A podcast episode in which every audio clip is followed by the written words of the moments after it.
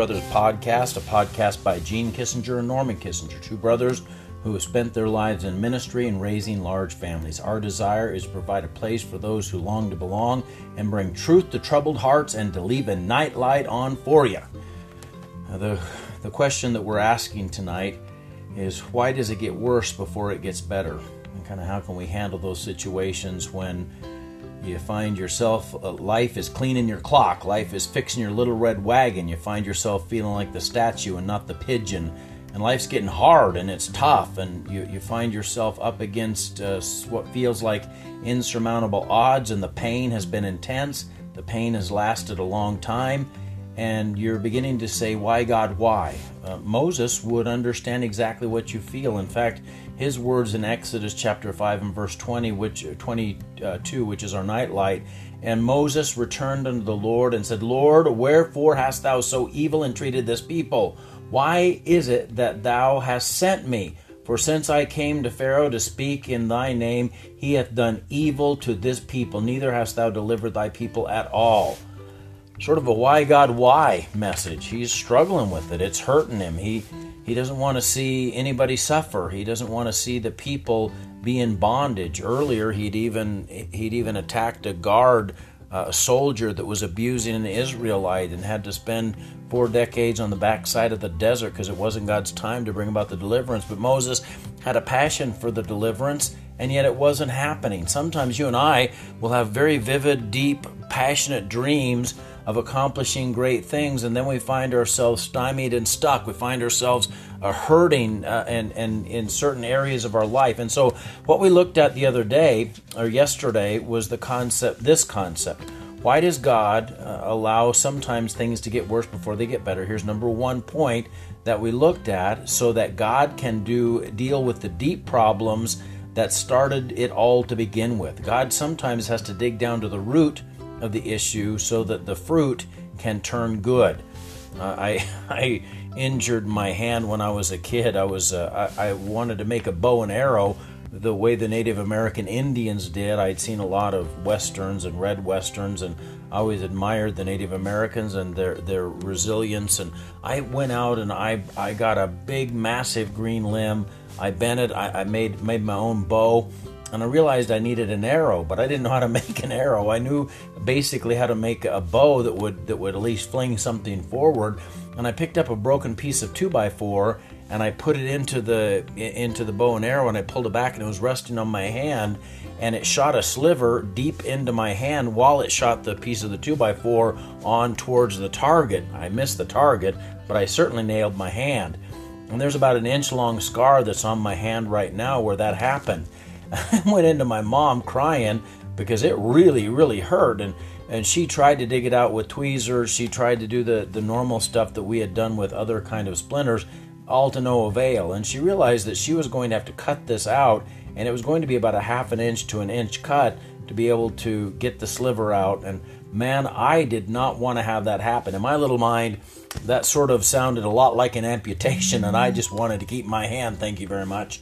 I was freaked out. Well, I wouldn't let her do it. So about a week goes by, and my hand is swelling up because there's infection there because that was a dirty two by four and my I got where I couldn't close I couldn't make a fist with my hand. Every time I touched something it sent excruciating pain up my arm. I mean it, it was hurting.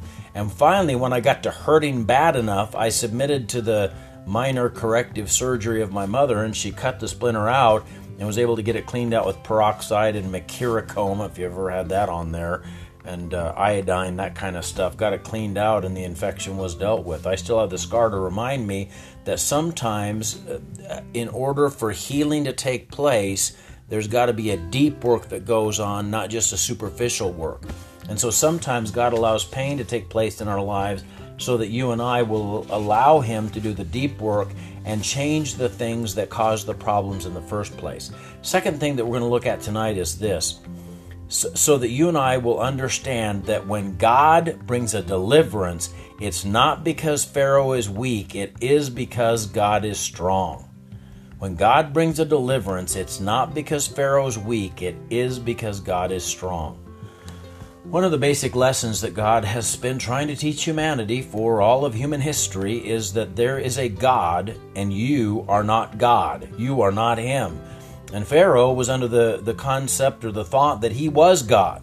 He believed that he was divine, and God was going to have to teach him that he was not divine, and he was going to have to communicate a message that would be um, clearly understood by the Israelites and by the rest of the watching world that there is one God, and it's not Pharaoh. And the, the modern lesson for that is there's one God, and it's not you.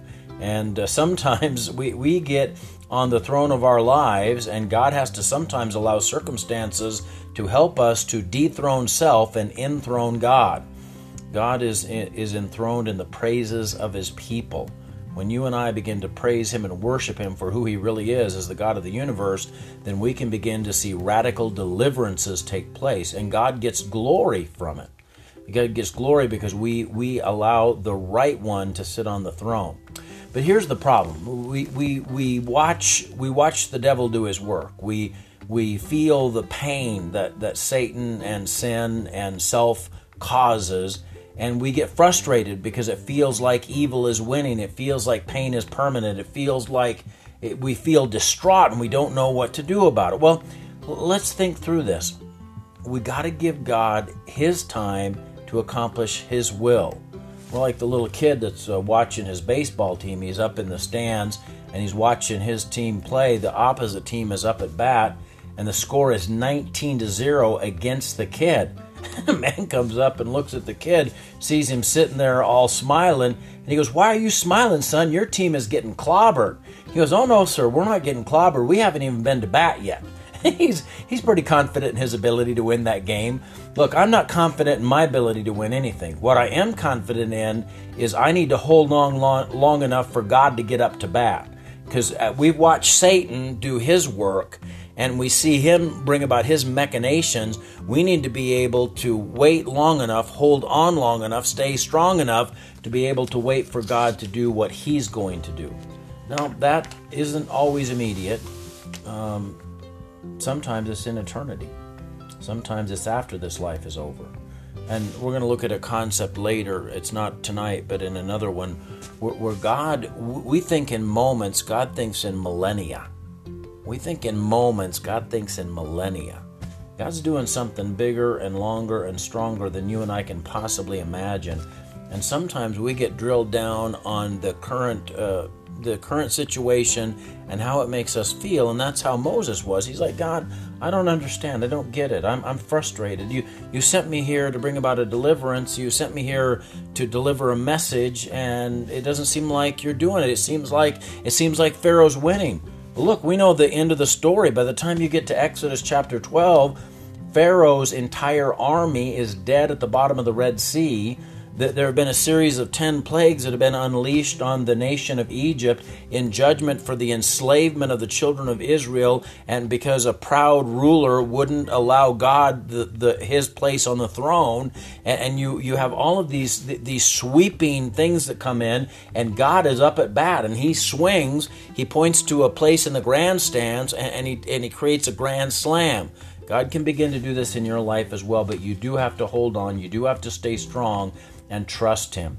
Now, each one of these principles that we're going to be talking about, not all of them will be applicable to your situation, but almost certainly one or two of them will be. So be sure to stay tuned each each night as we bring these to, to bear. I think one of these is really going to help you.